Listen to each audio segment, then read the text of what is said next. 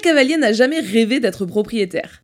Avoir son propre cheval, construire une relation, se faire un meilleur ami et évoluer au fil des ans pour grandir ensemble et vivre pleinement cette relation privilégiée. Oui, mais il y a parfois un mais. Comment choisir le compagnon qui nous accompagnera peut-être toute notre vie? Peut-on être sûr de faire le bon choix? Et qu'est-ce qui se passe si on s'est trompé? En bref, acquérir le cheval de sa vie, c'est une évidence ou c'est un coup de poker? C'est ce que nous allons tenter de comprendre aujourd'hui. Ici Mathilde de Dance et vous écoutez Radio Mama.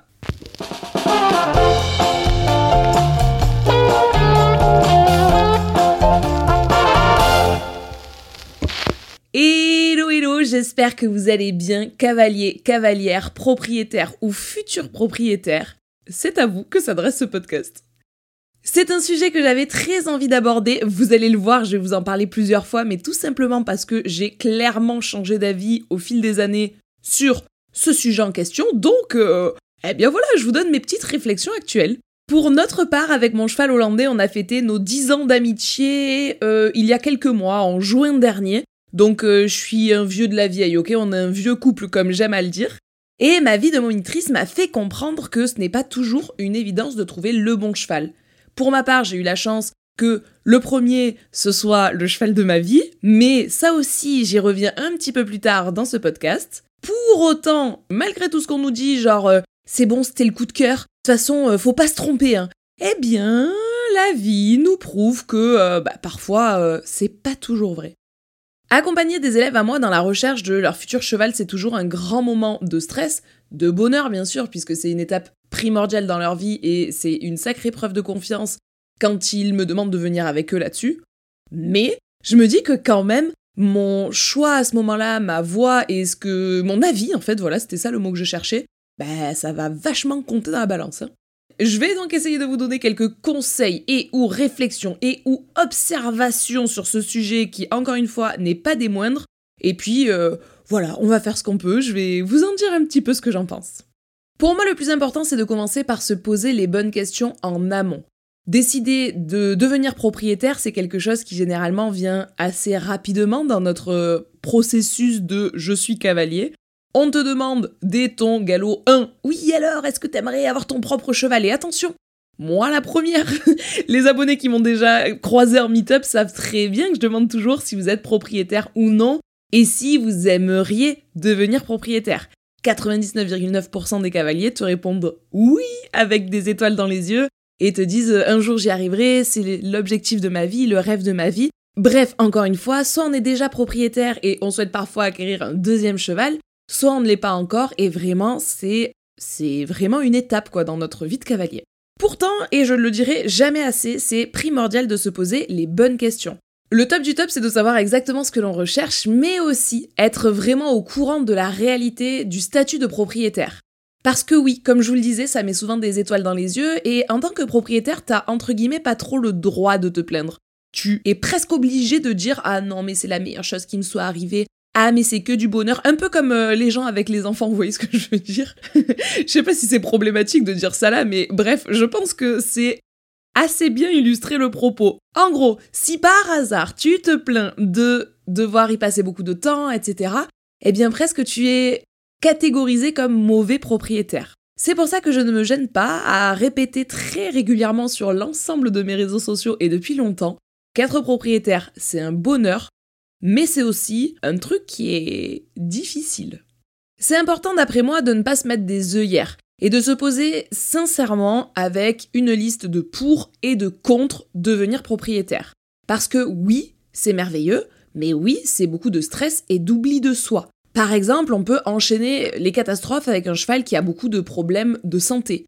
Ou encore avoir moins de temps que prévu ou encore avoir un problème financier. Et dans tous ces cas-là, le cheval devient une sacrée charge, autant mentale, morale, je sais pas comment on dit, mais bref, une charge mentale, je dirais.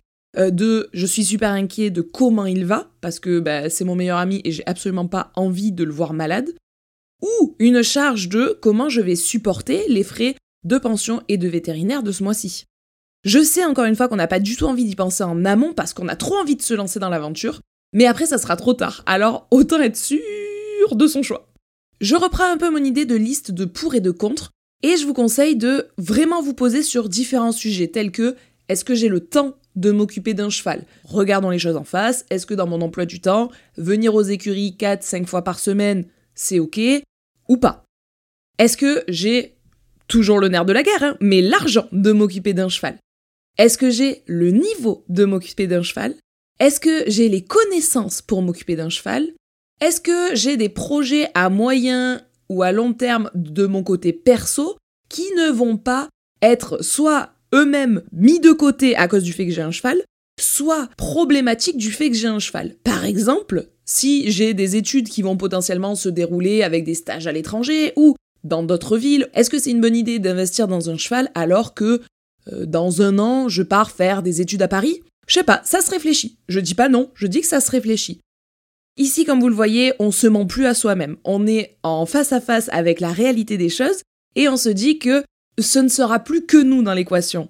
C'est pas comme si on réfléchissait simplement à acheter une voiture ou un scooter. Je suis d'accord avec vous, ça reste un moyen de transport, mais ici c'est un moyen de transport qui a un cerveau. Donc, je sais que certains me diront oui non mais attends mais Mathilde, moi ma voiture elle est autant importante que ma famille. Bon, euh, grand bien vous fasse. Ceci étant dit, la voiture, euh, si tu viens pas la voir 5 fois par semaine, 6 fois par semaine, eh, y a pas grave, il a pas de souci, la voiture ne se dit pas oh mon dieu où est passé mon humain quoi. Alors que le cheval, si tu viens pas régulièrement et si tu ne veux pas apporter les soins euh, obligatoires, eh bien ça commence à être plus compliqué. Bref, vous l'avez compris, c'est le entre guillemets problème de faire notre sport, c'est qu'on est dans un sport qui se pratique à deux avec un être vivant.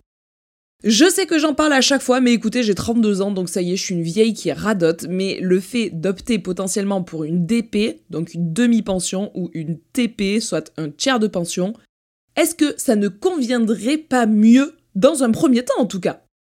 Ici, j'avoue que c'est fait ce que je dis, pas ce que je fais, parce que pour ma part, j'avais jamais eu de DP, jamais eu de TP, et j'ai foncé tête baissée vers l'achat d'un cheval. Mais euh, d'une, j'avais déjà eu plein de chevaux au travail du fait que j'étais déjà professionnelle dans le milieu de l'équitation. Et surtout, en vrai, avec le recul, je me rends compte que même pour moi à cette époque-là, ça aurait été un vrai bon move pour mieux me connaître. Est-ce que je suis capable d'assurer le stress que cela engendre? Est-ce que je suis capable d'assurer la charge mentale? Bon bref, je vous les refais pas, on en a parlé tout à l'heure, mais vous avez compris, le fait d'avoir une DP dans un premier temps, ça permet de mieux se rendre compte. Si déjà, un cheval qui n'est pas le tien sur les papiers, que tu ne vas voir entre guillemets que trois fois par semaine, et qu'il y a une deuxième personne sur qui compter en cas de problème de ta part, fait que ça t'apporte plus de stress que de bonheur, hmm, est-ce que c'est une bonne idée de partir sur un achat? Pas sûr, à voir, à réfléchir, à mettre dans ma liste de pour et de contre dont on parlait. Je pense qu'une fois qu'on a réfléchi à tout ça, eh bien, on n'est plus pris d'un seul coup à la gorge une fois que l'on est devenu propriétaire à se dire mais pourquoi est-ce qu'on ne me l'avait pas dit? Vous pourrez rien dire. Coach Mama vous en a parlé à travers Radio Mama euh, entre autres.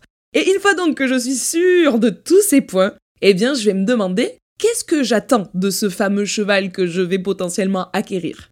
Posons-nous à nouveau une série de questions.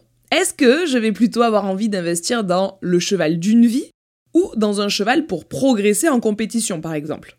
Attention, bien sûr, ça peut être les deux. Hein. Ça peut être le cheval d'une vie qui vous permet de progresser en compétition. Ce que je veux dire, c'est est-ce que c'est plutôt un cheval que vous pensez garder pour toujours ou est-ce que c'est un cheval de transition comme on peut le voir très souvent dans l'équitation poney où une fois que le cavalier devient soit trop grand, soit trop âgé pour continuer de monter dans les épreuves poney, il va revendre l'équidé et racheter euh, un autre qui va pouvoir lui permettre de continuer les compétitions.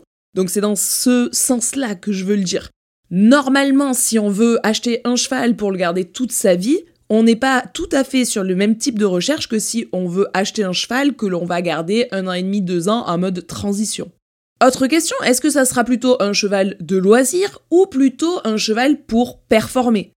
D'un côté, je peux me permettre d'avoir un cheval qui est ONC, origine non constatée, ou avec pas de papier. De l'autre, si je veux performer et potentiellement sortir un concours amateur ou pro, ah, je vais peut-être devoir être. Enfin, c'est pas peut-être en fait, je vais être obligé d'avoir un cheval qui a des papiers. Donc, à nouveau, ça va orienter ma recherche. Ensuite, quel est mon niveau? On dit, et je pense que c'est vraiment intéressant de réfléchir à cette phrase, même si, comme toujours, il y a des contre-exemples partout qui te font te dire Ah oui, mais pour cette personne, ça a pas marché comme ça. Mais Gardons en tête cette phrase que à vieux cheval, jeune cavalier et à jeune cheval, vieux cavalier. Ici, on parle pas nécessairement d'âge, quoique. Mais en gros, à vieux cheval, c'est-à-dire à cheval d'expérience, à cheval qui a déjà, enfin qui n'est plus vert, on va attribuer un jeune cavalier. Jeune, ça veut pas dire qu'il a 4 ans le cavalier. Ça veut dire que c'est un cavalier qui se cherche, qui a un niveau qui est encore un petit peu à tâtons. Et donc, un cheval d'expérience sur qui on va mettre un cavalier qui n'a pas d'expérience, le match peut bien se faire. À l'inverse, à jeune cheval, vieux cavalier. Donc un cheval qui a peu d'expérience, encore une fois que ce cheval-là ait 3 ans ou 10 ans, on va, si possible, attribuer plutôt un cavalier qui, lui, a de l'expérience et qui donc saura euh, gérer la bête, lui apprendre ce qu'il faut, ce qu'il faut pas, etc. Et évidemment que l'on connaît tous des contre-exemples à tout ça, comme je vous le disais. D'ailleurs, c'est pour ça qu'on en rigole tant avec Alexandra dans la vidéo Onyx et Alexandra, euh, les belles histoires que l'on vous a fait sur YouTube. Je sais pas si vous aviez vu cette vidéo-là, mais bref, si vous l'avez pas vue, allez la voir. Et on dit toutes les deux que justement, Alexandra, c'est une cavalière qui est toute jeune dans son équitation et elle prend un cheval de 4 ans. Et là, je lui dis, ah oui, tout ce qu'il faut pas, quoi. Mais c'est dans ce sens-là que je l'entends, tout ce qu'il faut pas. Du coup, on avait une jeune cavalière avec un jeune cheval. Bon, ces deux-là nous ont montré que parfois, euh, mama, on sautait, on laisse la théorie de côté et ça marche quand même. Quoi qu'il arrive, je me pose aussi la question de est-ce que je vais pouvoir recevoir l'aide nécessaire pour ce cheval? Ici aussi, si on est jeune cavalier et qu'on prend un jeune cheval, je ne peux que vous conseiller très très très très très sincèrement de vous faire entourer par une bonne personne qui sera bienveillante, qui voudra vous faire avancer et vous et votre cheval dans le bon sens. Et même si d'ailleurs on est jeune cavalier sur vieux cheval ou vieux cheval sur jeune cavalier, j'ai dit deux fois la même chose je crois, bon bref, vous avez compris, même si on est dans l'adage dont je vous parlais tout à l'heure qu'on coche toutes les cases, c'est quand même intéressant d'être sûr et certain de pouvoir avoir de l'aide autour de nous si on en a besoin. Pfiou, la partie un petit peu euh, mama t'es relou, moi je veux acheter un cheval et vivre mon rêve est derrière nous. On va pouvoir à ce moment-là commencer les essais, les recherches, etc. Je reçois plein plein plein de questions sur comment faire. La première fois que j'ai reçu la question, Mathilde, euh, est-ce que tu connais un bon site pour acheter des chevaux? Et je me suis mais évidemment, bien sûr que c'est une question qui se pose. Bien sûr qu'on ne sait pas tant qu'on n'a jamais eu le problème. Et donc, on va un petit peu parler de ça ici, et puis pareil, vous donner des conseils de personnes qui a acheté, pas pour moi, mais euh, que ce soit pour les écuries dans lesquelles j'ai travaillé ou pour mes élèves, beaucoup de chevaux dans sa vie. Conseil number one, prenez votre stylo et notez, mes chers petits, c'est de se faire une fiche précise de ce que l'on recherche. Est-ce que j'ai une race en tête ou plusieurs races en tête? Quelle tranche d'âge je souhaite? Quelle est la taille approximative qui semble me convenir? Quel est le sexe du cheval que je veux? Est-ce que c'est obligatoirement une jument, obligatoirement un mâle? Et est-ce que je cherche un entier ou pas du tout? Est-ce qu'il faut obligatoirement qu'il soit castré si c'est un mâle, etc. Quelle discipline phare je veux pouvoir appliquer? Quelles sont les origines en fonction de vos attentes, hein, les origines du cheval? Quels sont les points forts qui sont obligatoires pour moi? Quels sont les points faibles qui sont rédhibitoires pour moi? Par exemple, si mon objectif c'est d'aller faire du concours CSO amateur, donc du concours de saut d'obstacle à niveau amateur, eh bien, en point fort obligatoire, je vais avoir un cheval qui saute un minimum et je vais avoir un cheval qui a des papiers. En point faible rédhibitoire, un cheval tout à fait planté sur les barres, si je veux sortir dès le week-end prochain, ça va être un petit peu rédhibitoire. Bref, vous avez compris l'exemple. Je me fixe aussi un budget maximum. Alors attention, je tire la sonnette d'alarme. Le marché a explosé ces derniers temps. Euh, c'est abusé à quel point les chevaux qu'on payait avant 10 000 euros, on les paye maintenant 50 000 euros. C'est incroyable. Mais bref, c'est un autre sujet. Pourquoi pas l'aborder un jour dans un podcast ou un truc comme ça? Et vous continuez comme ça à remplir votre fiche dont on parlait et qui va vous permettre de ne pas vous embrouiller, numéro 1, mais aussi de préciser vos exigences aux futurs éleveurs, marchands, peu importe que vous allez croiser. Ça va ainsi vous permettre de faire le tri, parce qu'il y a beaucoup de chevaux sur le marché, mais ça va aussi prouver aux futurs vendeurs que vous savez où vous allez, et donc eux vont pouvoir vous présenter des chevaux qui, a priori, peuvent matcher avec vous, comme sur Tinder un peu. Ce que j'aime bien conseiller quand on me dit qu'on cherche un cheval aussi, c'est de bien se renseigner sur les élevages, les marchands et les écuries autour de vous, enfin bon bref, tous les endroits où vous pourriez potentiellement acheter un cheval à un moment donné. L'idée ici, c'est d'être certain du bien-être du cheval avant l'achat pour, numéro 1, ne pas se retrouver avec un cheval traumatisé là où on ne pensait pas que ça serait le cas. Numéro 2, ne pas aller encourager le business de d'écuries un peu véreuses et bon bah à choisir, autant plutôt acheter un cheval chez quelqu'un qui est vraiment impliqué dans le bien-être de ses chevaux plutôt que chez quelqu'un qui s'en fout et qui considère que c'est de la marchandise comme une autre quoi. Ça vous permettra à nouveau de faire une liste des endroits où vous aimeriez aller pour pouvoir voir s'il y a un cheval qui vous correspond ou non à cet endroit-là. En cas de recherche internet un petit peu plus générale sur le Bon Coin, Facebook, etc., je vous conseille sincèrement d'aller voir le cheval sur son lieu de vie, de façon à nouveau à être sûr que ce soit carré et que ça corresponde à vos envies. Un autre conseil que je vous pose ici, et euh, moi je suis bien contente de l'avoir appliqué en ce qui me concerne, c'est d'essayer beaucoup de chevaux. C'est pas obligatoire. Et évidemment, il existe des gens qui essayent un cheval et se disent ok c'est lui. Et même s'ils en essayent d'autres après, ils se disent non non mais c'était le premier donc euh, me cassez pas la tête là, ramenez-moi le premier. Mais n'oubliez pas que ce sera peut-être votre compagnon pour les 20 prochaines années. Et peut-être que on n'est pas obligé de sauter sur le premier qu'on essaye. Si vraiment il y a coup de cœur, match absolu, coup de foudre, pourquoi pas? Mais ceci étant dit, laissons-nous des portes ouvertes et allons voir si parfois l'herbe est pas un petit peu plus verte ailleurs. Autre truc que je n'ai pas fait pour ma part à l'époque, mais que je n'oublierai plus jamais de faire à l'avenir, c'est de filmer les essais. Ça, c'est génial parce que ça permet de ne pas trop se fier uniquement aux expressions à chaud. Il y a des fois où euh, tu descends de cheval et tu te dis waouh c'était génial et tout. Et puis tu regardes les films et tu te dis attends je suis quand même vachement grande ou vachement petite sur ce cheval ou alors le cheval il se déplace moins bien à l'œil que ce que j'avais en sensation. Bref, filmer les essais, ça permet de revenir à froid sur l'expérience. Alors ça c'est un conseil d'acheteur roublard, mais c'est peut-être pas bête aussi de pas trop s'exprimer à chaud, genre waouh, ce cheval est génial Parce que là le vendeur il se dit ok, it's in the pocket, c'est bon, j'ai trouvé mon pigeon, j'ai une story time. Là-dessus, vous êtes pas prêts. Pour ceux qui me suivent sur Twitch, vous le savez, Fanny, c'est ma petite sœur, c'est la femme de ma vie, que l'on soit clair là-dessus. Et évidemment qu'elle m'a accompagnée lors de mon deuxième essai d'hollandais. Elle était avec moi, je lui avais dit à elle, écoute, je crois que j'ai trouvé le bon. Avec le vendeur, j'avais été assez genre, euh, oui, pas mal, moi j'aime bien, j'aime bien, mais avoir sur le long terme. Et avec ma sœur, j'étais là genre, non mais tu imagines pas quoi. Intro, tu pètes un plomb, un coup de saut, tu pètes un plomb, une bouille, tu pètes un plomb, genre Fanny, j'y vais, j'y vais pour l'acheter, je l'adore, je l'adore. Mais ça, je lui avais dit à Fanny en tête à tête, pas du tout face au vendeur. Parce que sinon, une fois que tu dis au vendeur un petit peu trop que t'es enthousiaste, et eh ben, si à un moment tu veux essayer de négocier un peu le prix du cheval, il te voit venir, il te dit Oh, non, tu l'aimes trop, tu vas l'acheter quel que soit le prix. Bref, j'amène donc Fanny avec moi au deuxième essai d'Hollandais, et ma beauté des îles.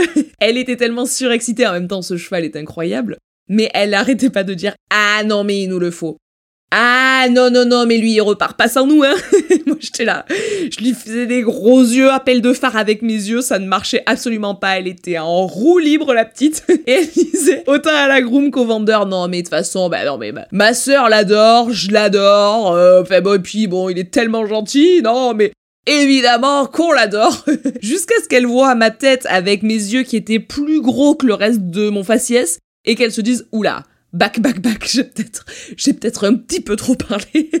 Ça reste une anecdote qui nous fait beaucoup rire maintenant parce que bah c'est très très très chou et puis évidemment que de toute façon quel que soit le prix auquel euh, il m'aurait vendu hollandais je l'aurais acheté clairement.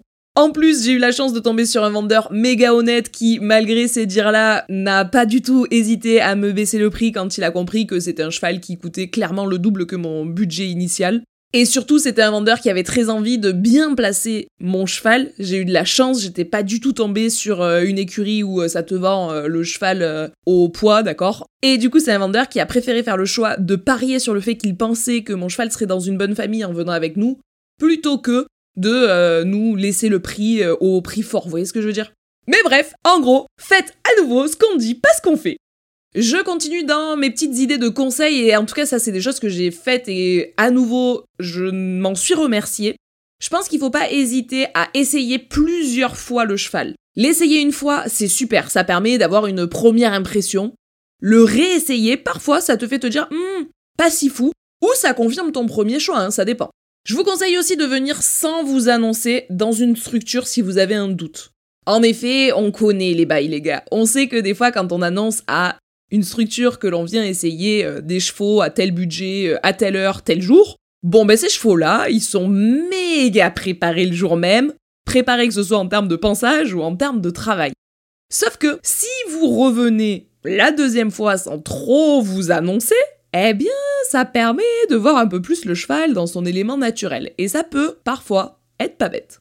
Je vous conseille aussi de venir ou revenir avec un coach et ou un ou une amie qui pourra se faire un avis également, mais avec un œil extérieur. Et comme je vous le disais tout à l'heure, un peu moins dans le vif du sujet, c'est moins leur histoire, vous voyez, ils sont un peu plus neutres, et parfois quand on est plus neutre, on est un peu plus juste dans le jugement. Si possible, ça je sais que ça se fait de moins en moins parce qu'il y a eu trop d'abus, mais si vous arrivez à négocier un temps d'essai du cheval, ça serait vraiment le top du top, ça c'est une chance absolue de pouvoir faire ça.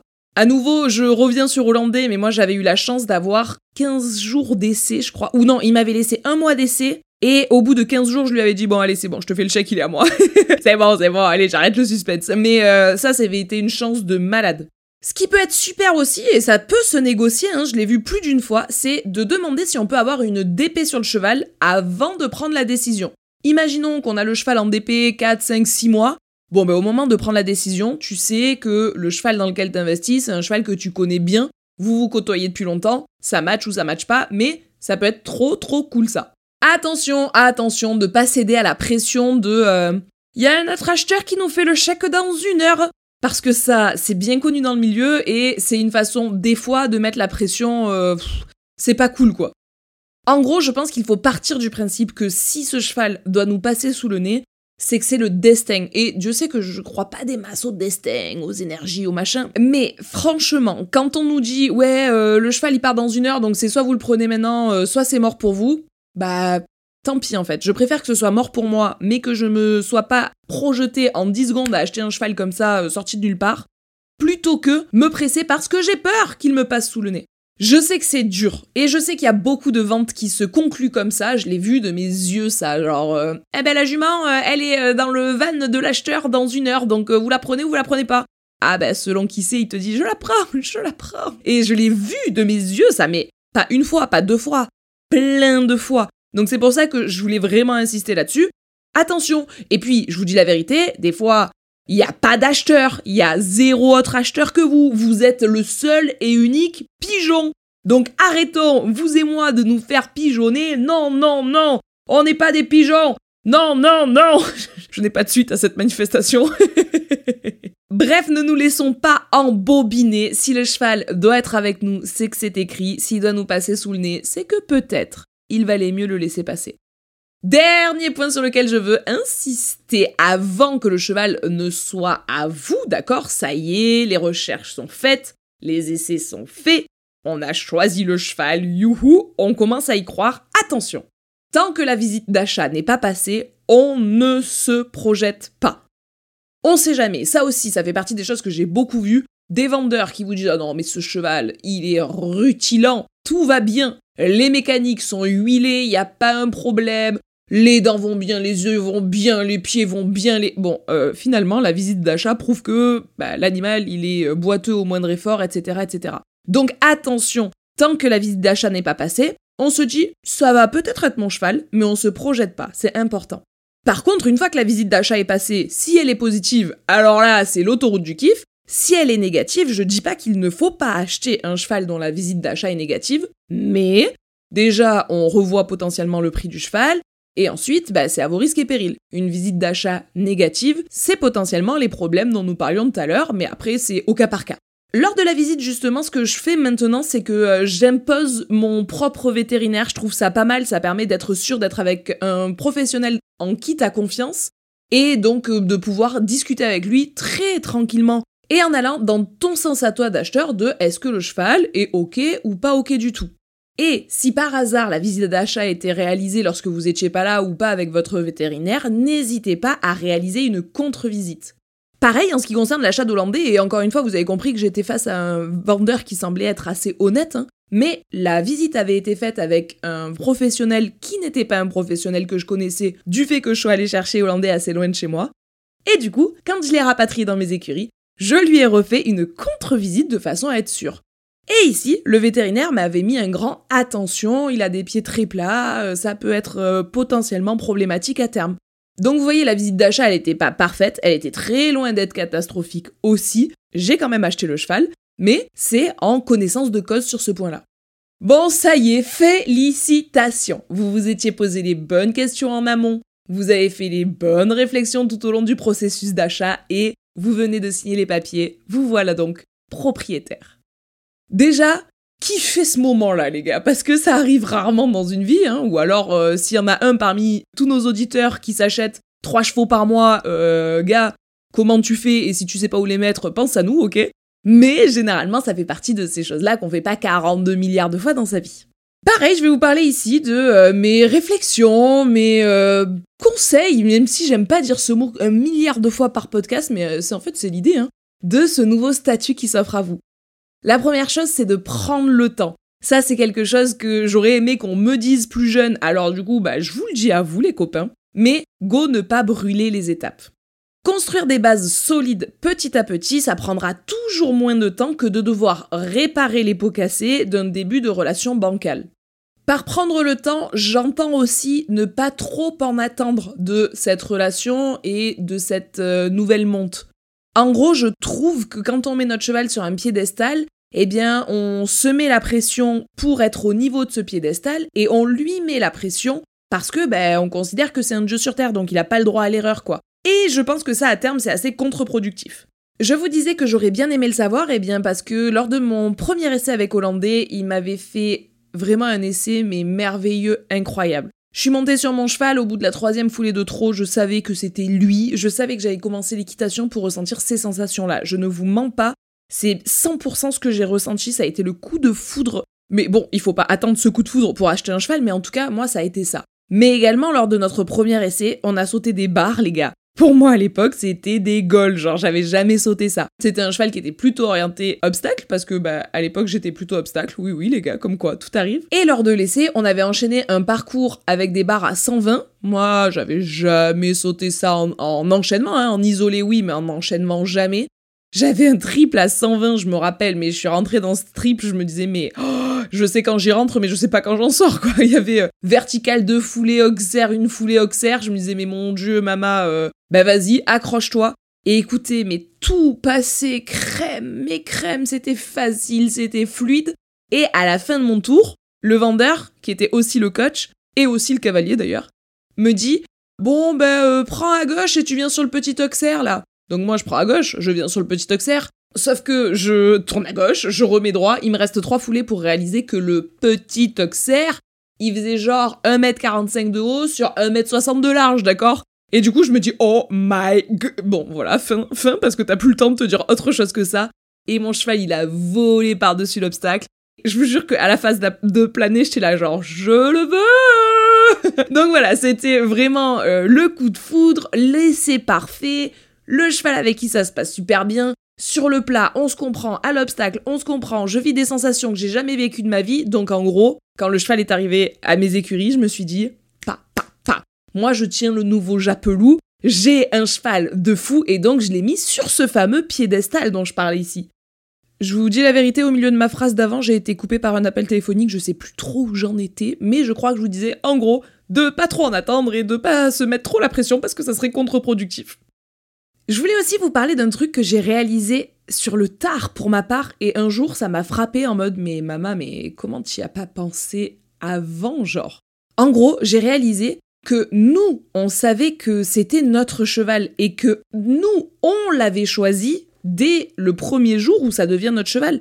Quand l'animal débarque du van ou du camion et qu'il atterrit dans vos écuries, vous savez qu'il vient pour vous, que vous l'avez choisi, vous l'attendez genre euh, J-6, J-5, J-4, J-3, etc. Mais lui, lui, il n'en sait rien du tout. Il sait pas que vous êtes son humain. Donc, nous, on l'a choisi, mais il va falloir qu'il nous choisisse à son tour dans les premiers temps de notre relation. En gros, ce n'est absolument pas un acquis, ce n'est pas gagné d'avance, et il va falloir le séduire tout comme il vous a séduit, sans trop le savoir, pendant les essais. Ça, je vous jure que quand j'y ai re-réfléchi, je me suis rendu compte que, en tout cas pour ma part, euh, j'étais plus jeune, hein, certes, c'était il y a 10 ans, hein, mais quand mon cheval est arrivé dans ma vie, je partais du principe que c'était normal qu'il m'aime autant que je l'aime. Mais c'est mal dit, dit comme ça, mais comme euh, genre rêver de ce cheval, c'est le cheval de ma vie, c'était tous mes rêves, j'avais mis, j'ai mis dedans tous mes espoirs, tout mon argent, je me suis endettée pour 6 ans pour pouvoir me l'acheter. Je, faisais de l'équitation depuis des années et je me disais qu'un jour j'aurais un cheval et ça y est, c'était lui quoi. Et donc quand il est arrivé, ouais, il y avait un peu ce truc de pression quand même de euh, waouh, voilà, ok, ok, ok, c'est lui, c'est lui quoi. Et lui, euh, bah moi, il en avait un peu RAF fort, fort, fort quoi. Pour les boomers, RF égale rien à foutre, ok? Donc lui, il n'avait rien à foutre de ma personne, et moi, j'étais full in love de lui. Pour vous donner une idée, hein, quand j'allais le chercher au paddock, il se barrait à l'autre bout du paddock. Donc c'était un peu euh, fuis-moi, je te suis. Enfin, euh, moi je le suivais, lui il me fuyait et c'était jamais dans l'autre sens quoi. Donc euh, quand tu crois que t'as trouvé le cheval de ta vie et que lui ne pense qu'à se barrer dès que t'arrives au paddock, bah c'est très très très dur en termes de remise en question, en termes d'ego, en termes de confiance en soi. Et si à cette époque-là, j'avais eu un podcast qui me rappelait que c'était pas gagné, que moi je connaissais la relation entre lui et moi, mais que lui ne connaissait pas le lien qui nous liait, ça m'aurait peut-être aidé à décoincer, décomplexer là-dessus. Je pense aussi qu'il est très important d'être extrêmement réaliste sur le fait de s'en sortir ou non avec le cheval. En gros, pas faire l'autruche et demander de l'aide dès que l'on a besoin. Quel que soit notre niveau d'ailleurs. Hein. Pour ma part, je me suis rapidement rendu compte que j'avais pris un cheval qui était au-dessus de mon niveau et à nouveau, ça m'a fait mal à l'ego, mais en m'en rendant compte, j'ai pu me renseigner. Je me suis rendu compte que ce n'était pas de sa faute. Hein. Par exemple, ce cheval si merveilleux sur les barres dont je vous parlais en tout début de podcast, enfin non, là, il y, a quelques minutes, eh bien, une fois qu'il a été chez moi dans mes écuries, ça s'est un petit peu moins bien passé. À l'obstacle, on se comprenait plus. Lui, il était très bon, moi, j'étais bien moins bonne. Il est passé de cavalier excellent qu'il monte au quotidien à juste mama, qui était pleine bonne volonté, mais qui était pas encore euh, champion du monde, et je le suis toujours pas d'ailleurs. Et du coup, bien, lui, il s'est un petit peu dégradé à l'obstacle, et avec mon expérience, eh bien, ça matchait plus, quoi. Il était vraiment trop bon pour moi. Bon, eh bien ça m'a permis de me mettre un coup de pied aux fesses de ouf, de d'avoir été réaliste là-dessus, de me dire bah écoute, t'as eu les yeux plus gros que le ventre, maintenant on va bosser, c'est pas grave. On va s'atteler à des heures et des heures et des heures de mise en selle, puisque à l'époque, lorsque par exemple je trottais assis, tout le monde croyait que je trottais enlevé, c'est donc que mon assiette elle était absolument pas adaptée à, à cette monture, ok?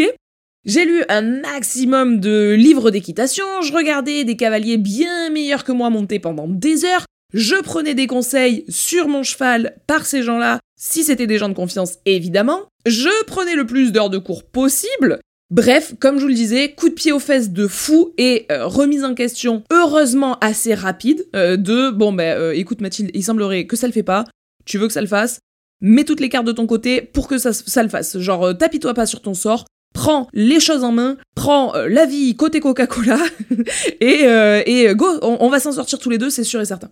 Il y a une erreur aussi que j'ai faite à l'époque, c'est que j'ai mis toutes mes économies de toute ma vie dans l'achat de mon cheval. Je vous l'ai dit, je me suis même endettée pour pouvoir euh, acheter hollandais à cette époque-là. Eh bien ça, financièrement, c'est un truc que je ne ferai plus. C'était une bêtise, je pense. Si je dois un jour me racheter un cheval, même si je le répète à chaque fois, mais ce n'est absolument pas du tout d'actualité, mais si un jour je dois m'acheter un cheval ou quand des gens de mon entourage me disent je vais m'acheter un cheval, je conseille toujours d'avoir un budget court et ou travail du cheval de côté, dans lequel on va taper ou non, hein, mais de façon à ne plus jamais avoir à revivre ce moment de euh, bah, j'ai besoin de prendre des cours, mon cheval est trop bon pour moi, ça ne se passe pas bien, mais je ne peux pas financièrement. Et là, ça c'est euh, un peu l'impasse difficile. De mon expérience, j'en ai vraiment tiré la conclusion que si c'est pas top, surtout les premiers temps, il faut savoir faire un pas en arrière pour mieux repartir en avant. Ici aussi, hein, comme je vous le disais, le fait d'avoir ma remise en question de euh, bon bah écoute, ce cheval il est trop bon pour moi, à l'obstacle ça se passe pas bien, eh bien ça m'a obligé à faire un pas en arrière entre guillemets, c'est-à-dire eh ben on arrête l'obstacle. Pendant six mois, on fait du plat, j'améliore mon assiette, j'améliore ma proprioception, on se comprend avec le cheval, on se met ensemble sur euh, des barres au sol et du dressage, et après on reprend l'obstacle.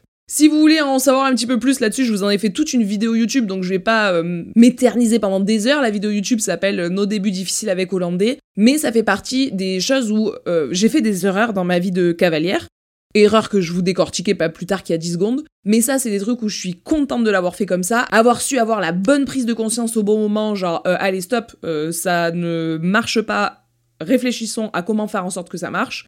Mais également faire ce pas en arrière et ne pas le considérer comme euh, un échec, quoi. Après, je vous parle ici d'une acharnée qui a voulu absolument que ça marche et euh, sur le long terme, l'histoire est très belle parce qu'aujourd'hui avec Hollandais, euh, bah, c'est le cheval de ma vie et clairement, je crois que bah, il m'aime bien en tant qu'humaine aussi. On s'est trouvé, on a fait des belles choses, on a grandi sur plein de points. Mais il faut savoir aussi s'avouer et avouer au reste du monde que parfois on s'est trompé. Se dire que finalement ce cheval-là, on a cru que c'était le bon cheval, on a cru qu'on allait être assez bon, assez patient, on a cru qu'on allait vouloir devenir propriétaire aussi, même remise en question plus globale, finalement. Être propriétaire, ça nous plaît pas, ou ce cheval, cette jument-là, ne nous convient pas, eh bien, il faut pouvoir le dire et il faut pouvoir se sortir de cette impasse. Je vous disais en début de podcast que j'avais évolué dans ma façon de réfléchir, eh bien c'est vraiment là-dessus que j'ai justement évolué. Avant, je me disais que vendre son cheval, c'était grave égoïste je me disais non mais attends mais c'est comme vendre ton frère ou ta sœur, c'est un membre de la famille. Et puis en fait non mais pas du tout. Maintenant je sais que euh, je me trompais en fait. Il faut être ouvert d'esprit, il faut se dire que quand un cavalier appelle à l'aide au point de te dire je ne veux plus être propriétaire, ou en tout cas je ne veux plus être propriétaire de ce cheval-là, en particulier si c'est un cavalier qui n'a pas jeté l'éponge à la première contrariété, eh bien il faut savoir l'écouter et lui dire ok, alors je te propose deux choix, soit on essaye encore un peu sur ce point-là, Soit, eh bien, on réfléchit ensemble à où, quand, comment changer de statut, quoi.